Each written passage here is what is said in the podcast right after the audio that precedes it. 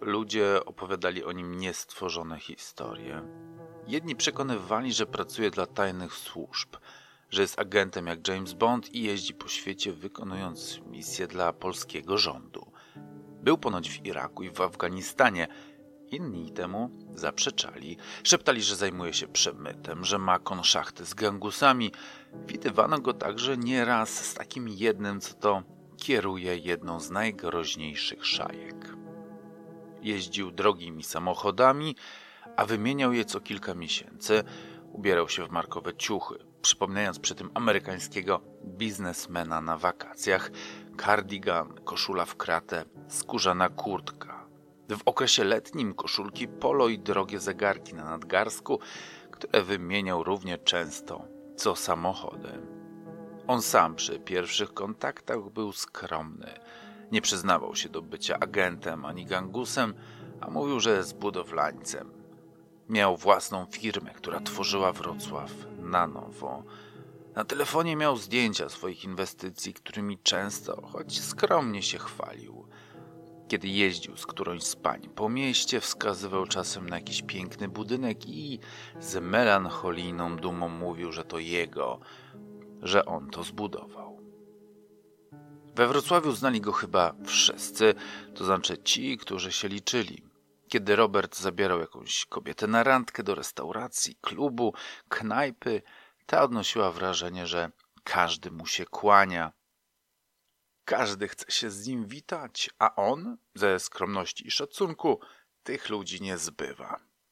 Nie był anonimowy i kiedy rozpytywało się o nim w tak zwanym towarzystwie, mało było takich, którzy go nie kojarzyli, choć przyznać trzeba, że był przy tym bardzo tajemniczy jak wielki Gatsby. Krystyna poznała go kilkanaście lat temu, w czasach kiedy nie było jeszcze Tindera, nie było także innych aplikacji społecznościowych poza Facebookiem. I rzeczywiście Facebook służył wtedy do zawierania czy też utrzymywania znajomości. To było przed czasami, kiedy ludzie zaczęli tam wrzucać cringe'owe, żeby nie powiedzieć obciachowe, grafiki z życzeniami urodzinowymi czy smacznej kawusi. Przed forami sfrustrowanych rodziców i wspólnot mieszkaniowych. Na tymże komunikatorze Krystynę zagadał Robert. Było to niewinne zagajenie. Mieli wspólnych znajomych i Robert zapytał, czy ona czasem nie chodziła do takiej a takiej szkoły. Krystyna to potwierdziła i Robert przyznał wtedy, że tak właśnie mu się zdawało. Chodził do tej samej szkoły, choć o klasę niżej, więc ona na pewno go nie pamięta. Krystyna skłamała, że owszem, że go kojarzy. A on wtedy, nieco żartem, z nostalgią napisał, że się wtedy w niej kochał. Że raz nawet zdobył się na odwagę i złożył jej życzenia walentynkowe przez radio węzeł. Ach, to byłeś ty, odpisała. I kiedy jej palce stukały w klawiaturę, Krystyna poczuła, że jakaś fala zapomnianego ciepła rozpływa się w jej sercu. Uśmiechnęła się nawet nieznacznie do monitora i pierwszy raz od wielu miesięcy poczuła coś na kształt radości. Bo właśnie od kilku miesięcy grzęzła w otchłani rozpaczy, gdyż jej mąż, z którym miała dwoje dzieci i kilkanaście lat wspólnego pożycia, poznał młodą sekretarkę i niespodzianka zakochał się w niej, a co za tym idzie, zażądał rozwodu. Całe życie Krystyny legło wtedy w gruzach. Poczuła się oszukana, zdradzona, potraktowana gorzej niż bezpański pies. Na początku chciała jeszcze walczyć o męża. Powiedziała, że polubownie na nic się nie zgodzi, że nie da mu odejść, a on dał jej wtedy ultimatum. Jeśli obędzie się bez dramatyzowania i przyciągania rozprawy, dostanie wysokie alimenty, dom, samochód. Jeśli zaś będzie chciała z nim wojować, on zatrudni prawników, a ona zostanie bez niczego. Ktoś mógłby powiedzieć, że to ona sama podjęła tę decyzję, ktoś inny, że była bez wyjścia. Na początku te rozmowy z Robertem na Facebooku były absolutnie niewinne, koleżeńskie. Wspominali stare czasy i wspólnych znajomych. Robert chciał ją zabrać na kawę, ale Krystyna odmawiała. Nie była na to gotowa. Bała się, że desperacja, w jakiej znajduje się podejściu męża, może być złym doradcą i może doprowadzić do zachowań, których ona by nie chciała i których mogłaby później żałować lub się wstydzić. A w zasadzie powiedziała to Robertowi wprost. To znaczy, powiedziała mu, że rozwodzi się właśnie z mężem i nie ma ochoty ani sił, aby widywać się z kimkolwiek. Nie chodzi o ciebie, powiedziała. Po prostu nie chcę widzieć ludzi, jest mi ciężko. A Robert całkowicie to zaakceptował. Zresztą rozumiał ją doskonale. Jego żona porzuciła go kilka lat temu. Też popadł wtedy w marazm i niechęć do świata. Zamknął się na wiele miesięcy w domu, prawie z nikim nie rozmawiał. Stracił wówczas firmę, popadł w długi. Ale odkułem się, dodał po chwili. Tamto należy już do przeszłości. Znowu stoję na nogach, ale doskonale cię rozumiem. Trzeba przeżyć swoją żałobę. Poprosił przy tym Krystynę, żeby dała mu znać, gdy będzie zbyt natrętny i nachalny. Mówił, że nie chce się narzucać, że chce dać jej maksimum swobody, a Krystyna była mu za to bardzo wdzięczna. Rozmawiali często. Z aplikacji przeszli na telefon i wydzwaniali do siebie regularnie. Wreszcie wyszli na kawę, spotkali się na żywo.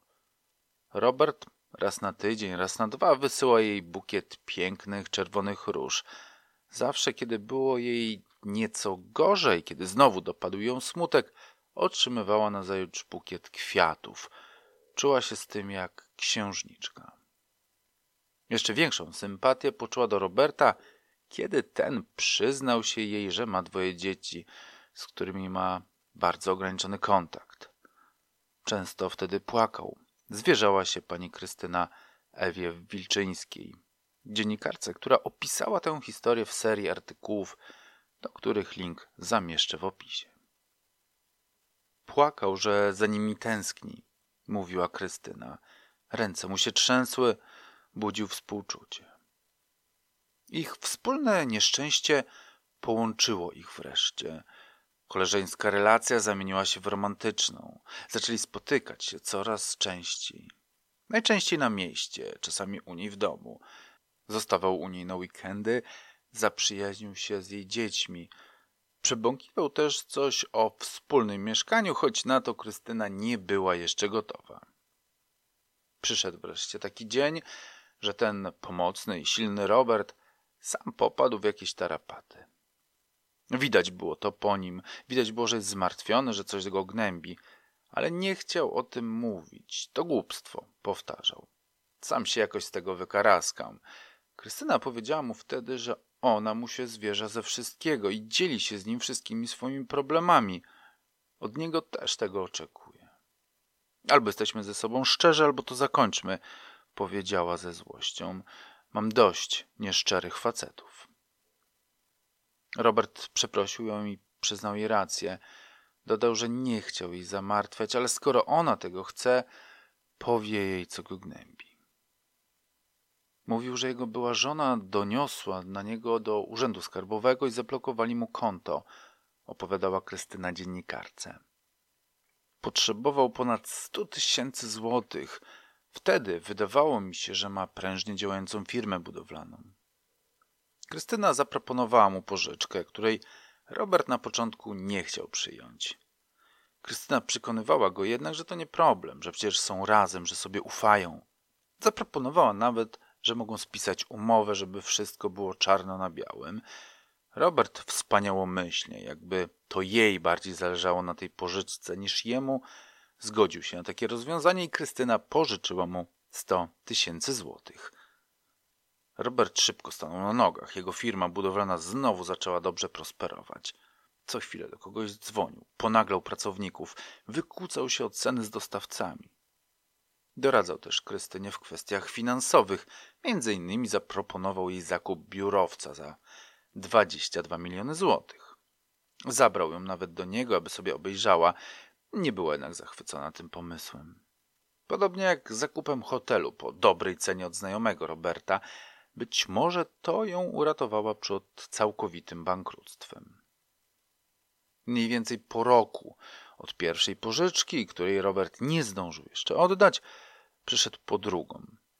Miał budowę na 5 milionów złotych, ale zabrakło mu na materiały. Pokazał Krystynie nawet umowę na tę inwestycję. Wszystko wydawało się być legitne. Potrzebował stu tysięcy.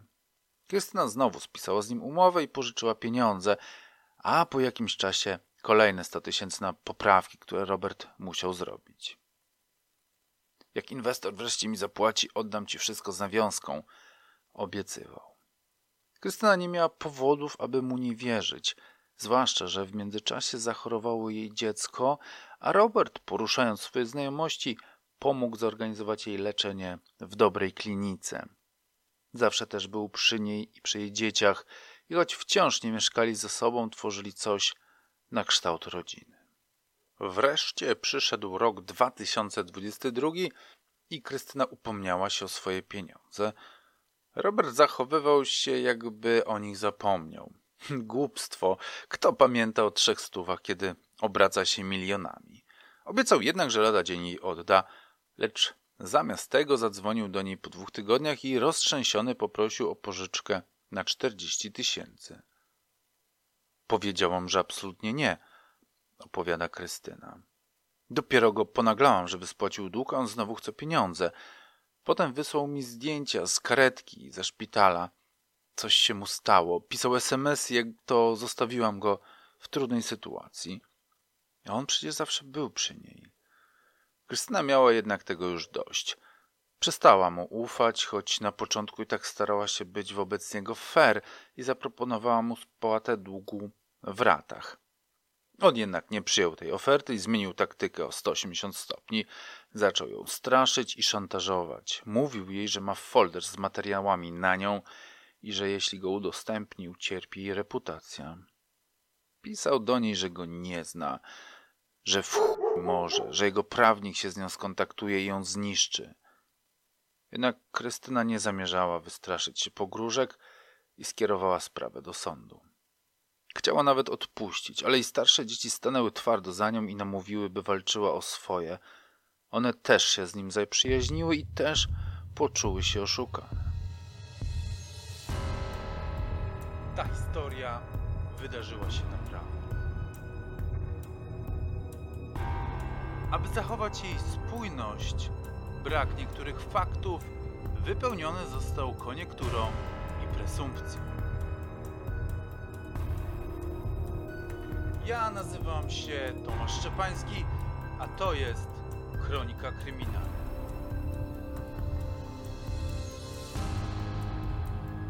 Drogie słuchaczki drodzy słuchacze, poznajmy dzisiaj polskiego stalkera z Tindera, który przez lata oszukał dziesiątki kobiet i okradł je na około miliona złotych. To wiedza z 30 maja 2023 roku, kilka dni po aresztowaniu mężczyzny. Ale sprawa jest w toku, więc może do wyroku zgłoszą się kolejne poszkodowane. A może ty jesteś jedną z poszkodowanych, może ciebie Robert oszukał, ale wstydziłaś się pójść na policję. Jeśli tak, to teraz jest najlepszy moment. Takich rzeczy, choć są wstydliwe, nie powinno zachowywać się dla siebie. Oszuści powinni być karani. Podłością jest żerowanie na czyimś nieszczęściu i chwilach słabości, zwłaszcza kiedy wykorzystuje się do tego najpiękniejsze ludzkie uczucie, jakim jest miłość. W tym momencie, kiedy nakrywam ten podcast, prokuratura i śledczy z Wrocławia badają wszystkie wątki tej sprawy, przesłuchują świadków, przeglądają też archiwa w poszukiwaniu spraw przeciwko Robertowi sprzed lat. Zatrzymano go w sobotę 27 maja we Wrocławiu. Był w towarzystwie kolejnej kobiety, pisze Ewa Wilczyńska, autorka serii artykułów w tym temacie, do których, jak wspomniałem, link jest w opisie. Poszukiwania Roberta trwały miesiąc, ale policja nie mogła go namierzyć. Kilkukrotnie wyjeżdżał za granicę, nie stawił się także na dozór na komisariat. W poniedziałek 29 maja 23 roku sąd aresztował go tymczasowo na trzy miesiące. Prokuratura postawiła mu 17 zarzutów. Dotyczą one przede wszystkim gruźb karalnych, oszustw i przywłaszczeń. Poszkodowanych póki co jest pięć kobiet, które zeznały. i w przypadku których prokuratura uznała, że zostały skrzywdzone w latach 2018-2023. Chciałbym tutaj też dodać, że słowo stalker w stosunku do Roberta, jakiego używa prasa, jest określeniem bardzo nietrafionym. Rozumiem zabieg stylistyczny, bo z jednej strony Tinder, aplikacja, telefon, technologia, więc nie użyjemy jakiegoś tradycyjnego słowa typu oszust, krętacz, blagier czy matacz, ale musimy użyć czegoś nowoczesnego. Stalker ma krótką historię i jest nierozerwalnie powiązany ze współczesnością. 20 lat temu nad Wisłą nikt o stalkingu nie słyszał, ale definicja słownikowa mówi, że to obsesyjne, uporczywe nękanie innej osoby. A określenie to bardzo nie oddaje skali przestępstw, jakich dopuszczał się Robert. Nękanie było u niego jedynie produktem ubocznym. Mu chodziło o wyłudzenie jak największej ilości pieniędzy. Mu chodziło o to, aby nie musieć pracować, żeby to skrzywdzone przez niego kobiety dla niego robiły. Mu chodziło o wyzysk. Jest zatem o wiele bliższy określeniom takim jak hiena, pasożyt, pijawka, czy wreszcie staropolskie odrzyskóra.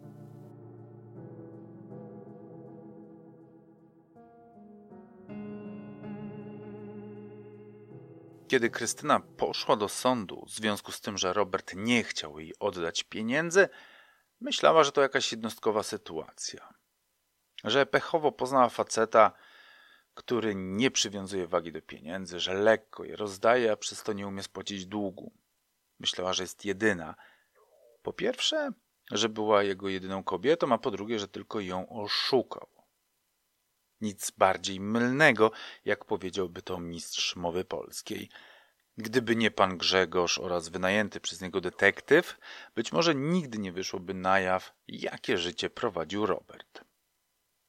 Bo niestety, w XXI wieku, w świecie ogromnej sieci internetowej, w świecie samoobsługowych kas w dyskontach, w świecie sztucznej inteligencji, działania policji i prokuratury z poszczególnych województw, a być może powiatów, są lokalne, a wymiana informacji między tymi jednostkami nie istnieje wcale. Zanim przejdziemy do historii kolejnej pokrzywdzonej, pozwólcie, że zaspoiluję pewne rzeczy i powiem, że zgłoszeń na policję od różnych kobiet było wiele. Niektóre z tych zgłoszeń nigdy nie zostały odnotowane, więc oficjalnie nie istnieją. I o nich mówić nie będę, choć uważam to za skandal, jeśli policja nie robi notatki ze zgłoszenia. Co mnie jednak tutaj dziwi, jest brak wymiany informacji, bo jak rozumiem, gdzieś na policyjnym serwerze są zapisane przyjęte zgłoszenia. Jeśli przychodzi jakaś babka i mówi, że chłop ją oszukał, że wyłudził pieniądze i podawał się za kogoś innego, to mimo, że nie ma dowodów, policjant powinien chyba to wrzucić na bęben i by mu wyskoczyło, że pan Robert już raz, czy drugi, czy funfnasty został przez jakąś panią gdzieś zgłoszony i że może warto by mu się przyjrzeć. Bo, proszę państwa, przez ostatnie kilkanaście lat jego nazwisko pojawiało się w policyjnych aktach blisko 30 razy. Tyle, że sprawy te były zgłaszane w różnych miastach Polski, Wszystkie też zostały oczywiście umorzone, choć były wśród nich także kradzieże, pobicia i groźby.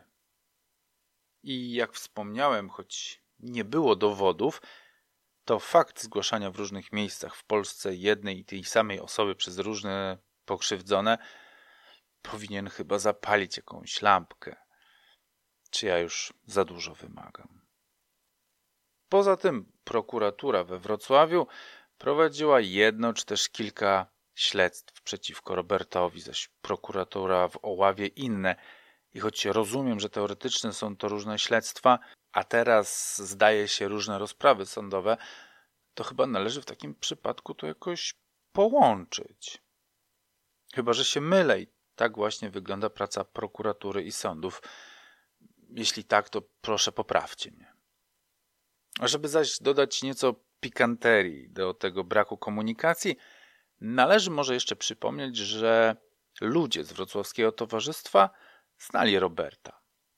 Kobiety, które Robert oszukiwał, także do tego towarzystwa należały, a jednak potrafił przez lata w tym wszystkim tak lawirować, że nie stał się przedmiotem plotek, że nie warto mu ufać i że to krętacz, a wręcz przeciwnie, intrygował i wzbudzał ciekawość.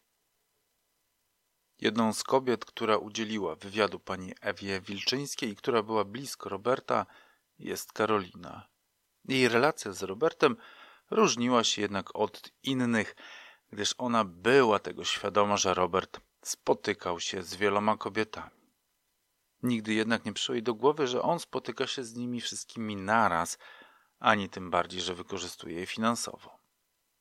Co ciekawe, ich znajomość też zaczęła się od oszustwa.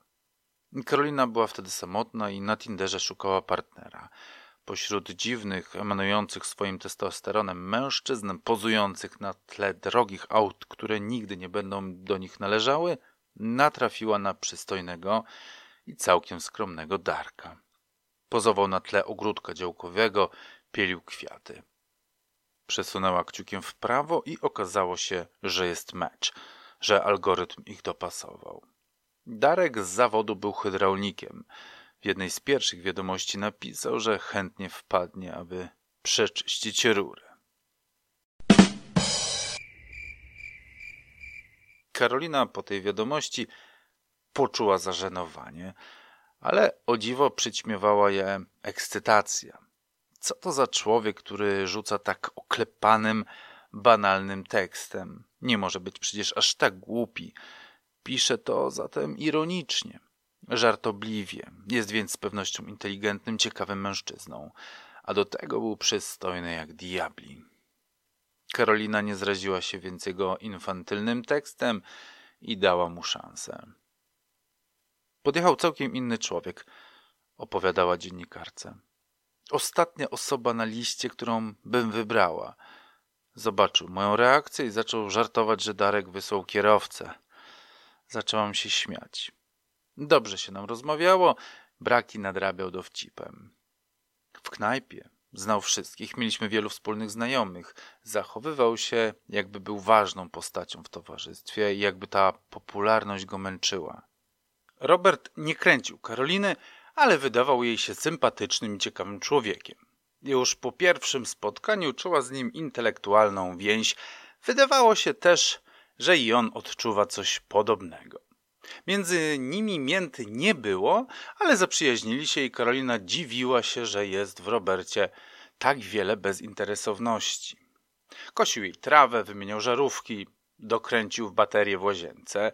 Karolina była samotną matką i nie miała czasu ogarniać tych wszystkich rzeczy, a Robert brał się za nie bez pytania nie oczekując niczego w zamian. Kilka razy zabierał ze sobą także swoje dzieci, które zaprzyjaźniły się z dziećmi Karoliny. Tworzyli specyficzną niby rodzinę, prawie jak kuzynostwo, które żyje ze sobą, ze swoimi dziećmi, choć bez partnerów. Niczego przed sobą nie ukrywali, a zwłaszcza Robert przyznawał się do wszystkiego możliwego, z czego w większości Karolina z pewnością wiedzieć nie chciała. Robert opowiadał jej m.in. o kobietach, z którymi się spotyka, pokazywał jej także zdjęcia w telefonie i opowiadał ich historię.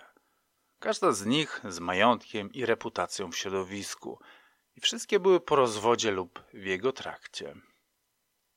Stałam się jego powiernicą i doradczynią, wspominała Karolina Ewie Wilczyńskiej. Robert opowiadał jej także o kobiecie, z którą się spotykał i o problemach, jakie przez nią miał. Że jej mąż jest narkom... Znęcał się nad nią, a teraz chce ją odciąć od pieniędzy. Mówił, że on sam wydał już 40 tysięcy na adwokatów dla tej kobiety, żeby wywalczyli jej korzystny rozwód. A jeszcze miał problemy ze skarbówką. Kobieta ta miała na imię Katarzyna i po jakimś czasie kopnęła Roberta w żyć, ale o tym dopiero za chwilę. Poczuł się wtedy porzucony i niekochany, więc jak każdy dorosły facet zaczął się na niej mścić.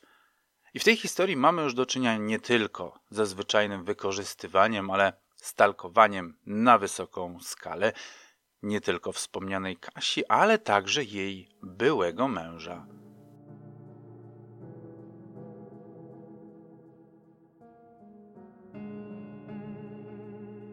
Zanim Katarzyna poznała Roberta bliżej, znała go już nieco wcześniej. Od lat przewijał się we wrocławskim towarzystwie, opowiadała. Spotykał się z moją znajomą, potem z kolejną. Pytał mnie nawet o jakieś rady, jak się pokłócili. Spotykaliśmy się w restauracjach, zapraszał na kawę i nagle trzy lata temu zadzwonił, że mąż mnie zdradza. A on ma sprawdzone informacje i chce mi pomóc. Trudno uwierzyć, aby Robert wcześniej to ukartował, ale można odnieść wrażenie, że od samego początku wiedział, że Katarzyna jest zdradzana i zbierał na to po prostu dowody. A być może sam zainicjował spotkanie męża Kasi z kobietą, która go uwiodła. Albo umiał po prostu wykorzystać sytuację, którakolwiek z tych wersji nie jest prawdziwa, oznacza, że Robert obserwował i śledził Kasię oraz jej męża. To zachowanie już samo w sobie jest odrażające, ale nie na tym poprzestał Robert.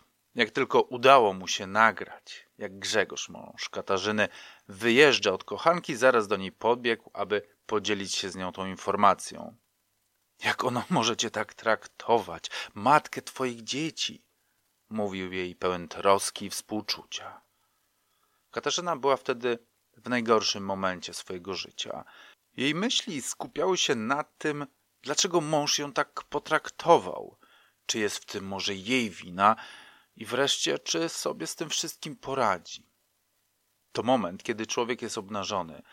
Jest jak pies leżący na plecach, odsłaniając swój brzuch.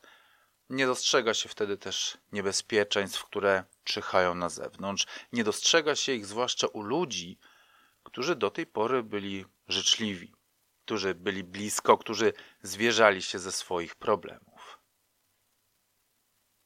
W tym miejscu mam prośbę do sfrustrowanych panów, których toczy żółć. Nie piszcie, że to wina tych kobiet, że są głupie czy naiwne. Po pierwsze, jeśli świeżbią cię paluchy, żeby coś takiego napisać, to najpewniej znaczy, że ciebie też ktoś bardzo skrzywdził i oszukał, dlatego chcesz się wyżyć na kimś, kogo spotkało coś podobnego. Więc bardzo mi przykro i naprawdę mi ciebie żal. Powtórę, to niegrzeczne. W internecie bądź sobą. Chyba, że jesteś hamem. Wtedy bądź kimś innym. A po trzecie, jeśli komuś ufamy, to z jego strony jest najgorszym skutystwem, kiedy to zaufanie wykorzystuje dla własnej korzyści. Mimo, że jestem ateistą, wierzę, że dla takich jest specjalne miejsce w piekle. Takie wykorzystywanie porównać można tylko ze skrzywdzeniem dziecka. I mam nadzieję, że się ze mną Państwo zgadzacie. Katarzyna myślała podobnie. I w najgorszych koszmarach nie przyszłoby jej do głowy, że jej dobry przyjaciel, który od wielu miesięcy był przy niej i ją wspierał, okaże się kłamcą i oszustem. Dzwonił zapytać, jak się czuje, opowiadała, jak się czują dzieci. Te telefony były coraz częstsze. Byłam wtedy w bardzo złym stanie. Odcięłam się od ludzi i on był jedyną osobą, z którą rozmawiałam. Nie był moim obiektem pożądania, ale potrafił udawać, że daje mi wsparcie. Jak zachorowałam, przywiózł mi leki i obiecywał, że pomoże przy rozwodzie. Mówił, że ma zaprzyjaźnionych adwokatów. Mam się nie martwić o pieniądze. Osaczał ją coraz bardziej i nakręcał przeciwko mężowi. Musimy mu założyć sprawę o podział majątku, szeptał do jej ucha niczym grimagadzi język, rozmarzając się przy tym, co zrobią z tymi pieniędzmi, tak jakby już były jego. Swoją drogą, jako że pieniędzy, wbrew temu co mówił, nigdy nie miał, zaczął prosić Katarzynę o pożyczki. Tłumaczył, że potrzebuje adwokata, że to drogi interes. Jeśli kasy nie ma, niech pożyczy od znajomych. Znajomi jednak nie byli skorzy do pożyczek Katarzynie, zwłaszcza, że kręcił się wokół niej Robert, a jemu jakoś nie ufali. On się wtedy złościł i złorzeczył im, powtarzając Katarzynie, że prawdziwych przyjaciół poznaje się w biedzie, że rozbijają się drogimi autami, a nie mają kilku groszy, żeby pożyczyć przyjaciółce i niech ich piekło. Wreszcie, wciąż zbierając na adwokata, zaczął wynosić z jej domu drogocenne przedmioty, żeby sprzedać je w Lombardzie. A to jakiś zegarek Rolexa, a to torebki Louis Vuitton, podobno z limitowanej edycji. Powoli odsuwał ją także od znajomych, próbując zaciągnąć w swoje sidła. Przekonywał ją, że tylko jemu na niej zależy i tylko on może jej pomóc, że wszyscy dookoła przyjaźnili się z nią tylko dla jej męża i jego pieniędzy. Że nie warto ufać nikomu poza nim, że tylko on jej przecież pomaga. Z perspektywy jej męża zaś sprawa wyglądała nieco inaczej. Ich wspólni znajomi martwili się o Kasię. Co się z nią dzieje? pytali. Odsunęła się, prawie się nie odzywa. Mówili, że często widują ją z Robertem. Grzegorz go oczywiście znał, choć raczej tylko z widzenia i z opowieści o jego firmie budowlanej, której, uświadomił to sobie teraz, w ogóle nie kojarzył na rynku, choć znał wiele przedsiębiorstw we Wrocławiu. Zaczął więc od niego wypytywać w towarzystwie. Nikt nie potrafił mu jednak powiedzieć nic konkretnego. Niby każdy go kojarzył, ale nikt tak naprawdę go nie znał. Nikt tak naprawdę nie wiedział, czym się Robert zajmuje, choć plotek było wiele. Najczęściej jednak powtarzała się ta, że wykorzystuje bogate, samotne kobiety. Kilka lat spędzonych z żoną to nie dmuchał i Grzegorz, choć jego stosunki z małżonką były w tym momencie co najwyżej poprawne, postanowił ostrzec ją przed Robertem. Jednak Katarzyna nie chciała wierzyć mężczyźnie, który ukrywał przed nią romans, a na koniec porzucił ją dla innej. Ech, ten twój mąż, westnął Robert, kiedy Kasia mu powiedziała, czego dowiedziała się od Grzegorza. Nie chciałem ci tego mówić, ale on jest chyba nienormalny, co? Wiesz, co on robi? Jeździ całymi dniami za mną, śledzi mnie. Wynajął nawet ludzi, którzy obserwują mój dom. A jak wiesz, jestem tajnym agentem i takie zachowanie naraża mnie na niebezpieczeństwo. Mało tego, a nie chciałem ci tego mówić przez ten ogon twojego męża, zawiesili mnie w pracy, rozumiesz? Dlatego mam ostatnio problemy finansowe. Nie chciałem ci tego mówić, bo sam sobie poradzę, ale to fakty. Nie mówię, że to twoja wina, ale gdybym ci nie pomagał, żyłbym sobie spokojnie swoim życiem i nie miałbym żadnych problemów. No i miałbym jakieś oszczędności, bo wszystko, co miałem, wydałem na adwokatów dla ciebie. No ale nie martw się, dam sobie radę. Chcę tylko, żebyś wiedziała, jak jest. Nie mam pretensji. Po takiej tyradzie Katarzyna miała ogromne poczucie winy, że go o cokolwiek oskarżyła. Przeprosiła go, mówiła, że przecież nie wierzy mężowi, że jest mu przecież wdzięczna za pomoc, że pożyczy mu pieniądze, jeśli on ich potrzebuje. Pan Grzegorz nie wiedział jednej rzeczy. Robert był bezwzględny i nie miał skrupułów, aby kogoś zniszczyć.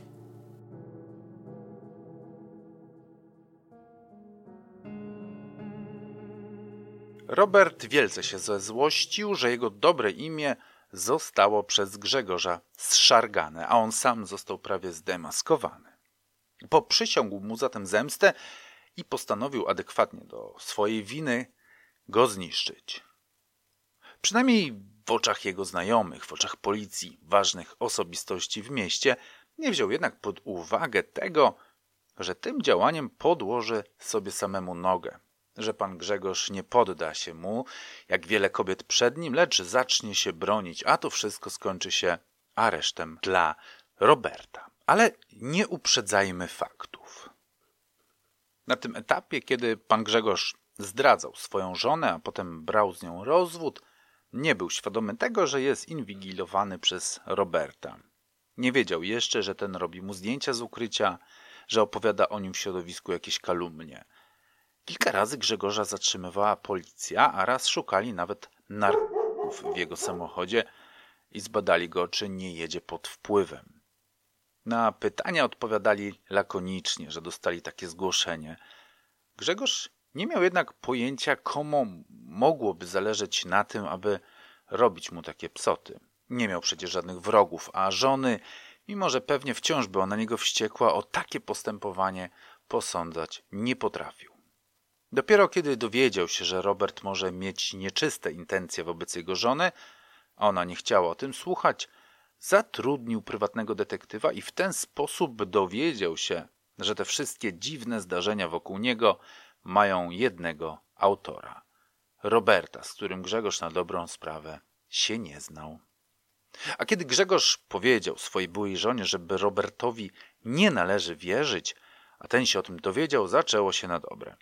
Zaczął anonimowo wypisywać do partnerki Grzegorza, że ją śledzi, że jest jej cieniem i wie co i kiedy ona robi. Podszywał się też pod Grzegorza na portalach społecznościowych, opowiadając o nim niestworzone historie. Najgorsze jej było jednak to, że zaczął wypisywać do mojej córki, zeznawał Grzegorz. Urabiał ją, chciał, żeby mu pisała, z kim spotyka się mama. Tego to ja już komentować nie będę. Państwo lepiej też powstrzymajcie się od pisania, bo po co robić z tego kanału ściek bluzków i oburzenia.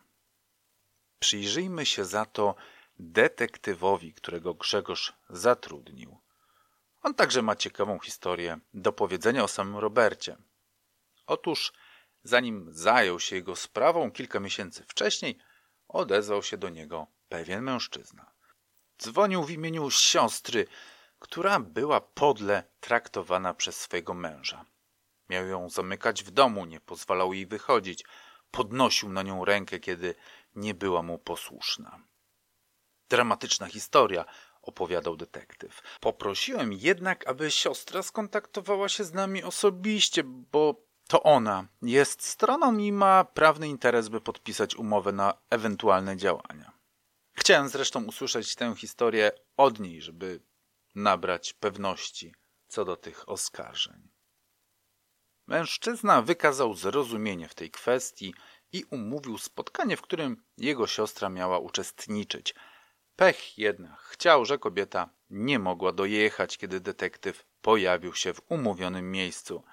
Coś jej wypadło i klops. Ale proszę się nie martwić, powiedział mężczyzna. Siostra wyraziła zgodę, abym ja podpisał umowę za nią. Tu ma pan adres tego bandyty i może pan zacząć obserwację jego domu od zaraz. Najlepiej też, jak pan przeszuka jego mieszkanie, bo to nie tylko żonobijca, ale też pijak i pewnie komunista. Miał przygotowany adres, nawet zdjęcie tego szwaceta. Obserwację można by zacząć od zaraz, ale detektyw odmówił. Nie działają w ten sposób. Zresztą, jak sam wspomina, wyczuł w tym jakieś matactwo. Ten mężczyzna wydzwaniał do nas jeszcze i namawiał, żebyśmy wzięli tę sprawę, ale tym bardziej mu nie ufałem, mówił. Drodzy Państwo, zauważyliście z pewnością, że wszystkie kropki w tej historii się łączą.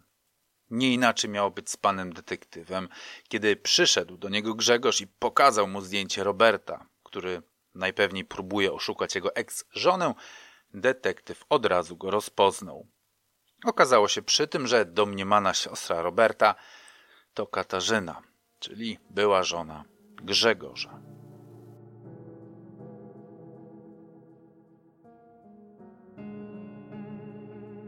Zanim przejdziemy do nieuchronnie zbliżającego się końca tej historii, pozwólcie, że omówimy sobie, co udało się ustalić w sprawie Roberta. To podsumowanie wypowiedzi skrzywdzonych przez niego kobiet, które zdecydowały się porozmawiać z panią Ewą Wilczyńską oraz wynik śledztwa, jakie prowadził pan Grzegorz oraz wspomniany przed chwilą detektyw. Robert oszukiwał kobiety od co najmniej kilkunastu lat. Nie wiadomo jednak, jak wiele ich oszukał i na jakie kwoty. Jak wspomniałem, nie wszystkie poszkodowane się zgłosiły na policję.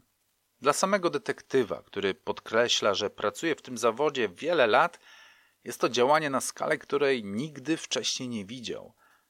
Robert nie miał żadnej firmy budowlanej. Nie był też nigdy agentem, a konszachty z bandytami, no być może miał. Nie miał też stałego miejsca zamieszkania, a sypiał zazwyczaj u jednej z kobiet, z którymi się spotykał. Było ich zawsze kilka naraz. Jeździł też różnymi samochodami, a wszystkie pochodziły od wspomnianych kobiet. Był w relacji z jedną, u innej mieszkał, od trzeciej brał samochód i tak to się kręciło, mówi detektyw. Konsekwentnie i bezwzględnie wykorzystywał kobiety w trudnych sytuacjach. Najpierw dawał im poczucie bezpieczeństwa, opiekował się nimi, Był niezwykle pomocny, a kiedy zaczynały mu ufać, zaczynał czerpać korzyści. Do tego dochodziły groźby, szantaże. Fotografował kobiety w różnych sytuacjach, z czego one często nie zdawały sobie sprawy. Przy alkoholu, nago, a jednej z nich robił zdjęcia, kiedy wymiotowała. Potem, gdy w tych relacjach pojawiały się problemy, groził, że upubliczni te materiały. Zdarzało się zresztą, że faktycznie rozpowszechniał kompromitujące fotografie. Kontaktował się także ze znajomymi tych kobiet, by je oczernić. Nie miał żadnych hamulców. Pamiętam, że prywatne informacje o jednej z nich umieścił na forum klasowym rodziców. Poza tym groził tym kobietom. Jedną straszył, że obleje ją żrącym kwasem. Jedna z kobiet opowiada. Poznałam go kilkanaście lat temu. Roberta przedstawiła mi znajoma. Miałam wtedy trudny okres w życiu, a on był bardzo opiekuńczy.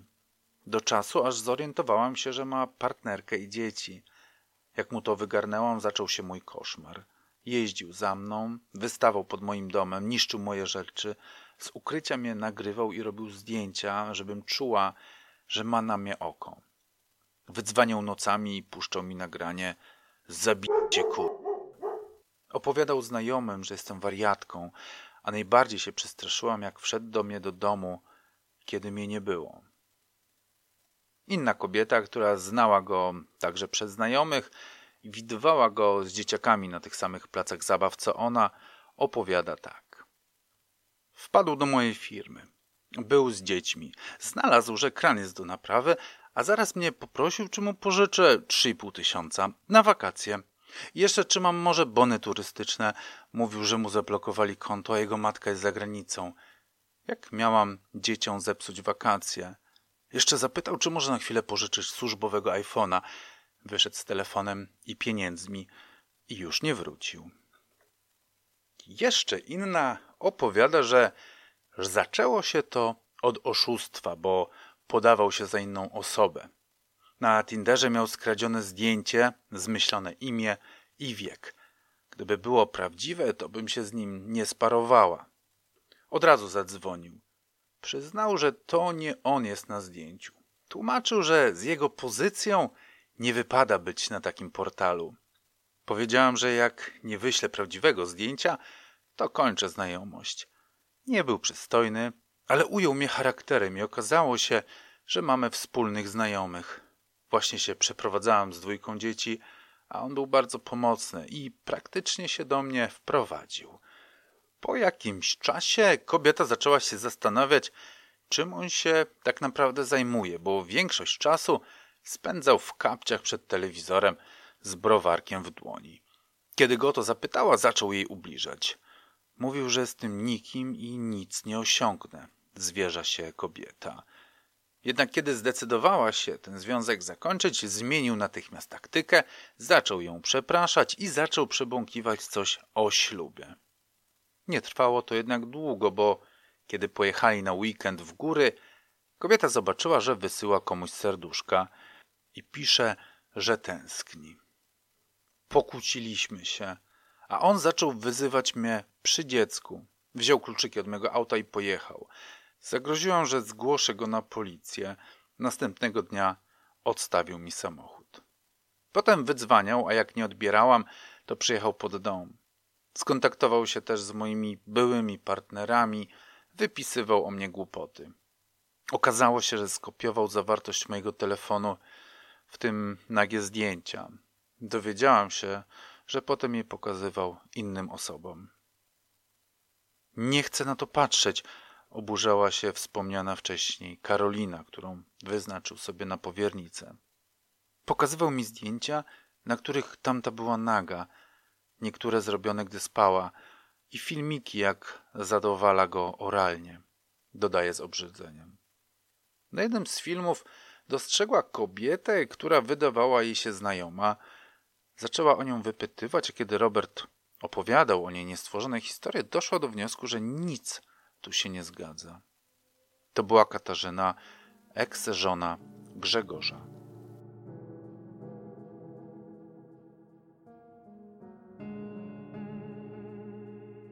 tamtym momencie Grzegorz złożył już w prokuraturze zawiadomienie o możliwości popełnienia przestępstwa przez Roberta. Chodziło o podszywanie się pod niego na portalach internetowych, o nachodzenie go, wysyłanie na niego policję. Równocześnie próbował namówić żonę, aby też złożyła zawiadomienie za wyłudzenie wspomnianego zegarka oraz torebek, choć na początku Katarzyna była sceptyczna. Jakiś czas wcześniej rozstała się z Robertem i nie chciała go już więcej widzieć. Nie zależało jej też na zwrocie pieniędzy, które od niej wyłudził. Pewnymi ludźmi się po prostu czasem brzydzimy i tak było w tym przypadku. Ale do czasu. Pewnego dnia, a w zasadzie późnego wieczora, Robert przyjechał do Katarzyny po jakieś kable, które zostawił ponoć w aucie. Katarzyna nie chciała go wpuszczać, powiedziała, że poda mu je przez garaż. On jednak wpadł do środka, krzycząc: Gdzie masz telefon? Odepchnął mnie i pobiegł na górę, opowiada Katarzyna. Zabrał telefon z sypialni. Gdy chciałem go odebrać, popchnął mnie na ścianę i uciekł. Syn słyszał, jak krzyczał jeszcze: Ty kur... zniszczę cię. Być może Robert był zazdrosny, bo w tym czasie Katarzyna znalazła sobie już innego kochanka i nie wnikając w ich moralność, kochanek ten był żonaty, więc Robert zaczął go też szantażować, że jeśli nie chce, aby jego żona się o tym dowiedziała, musi mu zapłacić 10 tysięcy złotych. Wydzwaniał do niego w środku nocy, grożąc, że go zniszczy. Tak, szantaż to kolejny zarzut, który ciąży na Robercie. Korzystając zaś z telefonu Katarzyny, napisał na szkolnym forum rodziców, że mają romans. Do jej znajomych zaś wypisywał z jej numeru, rzecz jasna, że ona bardzo kocha Roberta i choć za to chyba żadnych paragrafów nie ma, to brzmi to nieco schizofrenicznie. Niemniej opisane przed chwilą wydarzenia poskutkowały tym, że Katarzyna też zdecydowała się zgłosić Roberta na prokuraturze. Proces trwa. Robert jest aresztowany, więc jest szansa na to, że kolejne kobiety nie zostaną przez niego omamione. Zakończmy więc tutaj, mając nadzieję na happy end, a jeśli chcecie doczytać, co pominąłem, to zachęcam sięgnąć po artykuły, które umieściłem w opisie filmu. Życzę Wam miłego tygodnia oraz żebyście nie trafiały, miłe panie, na takich naciągaczy. Panom zresztą życzę tego samego. Oszustwo nie jest fajne. Do usłyszenia, pa!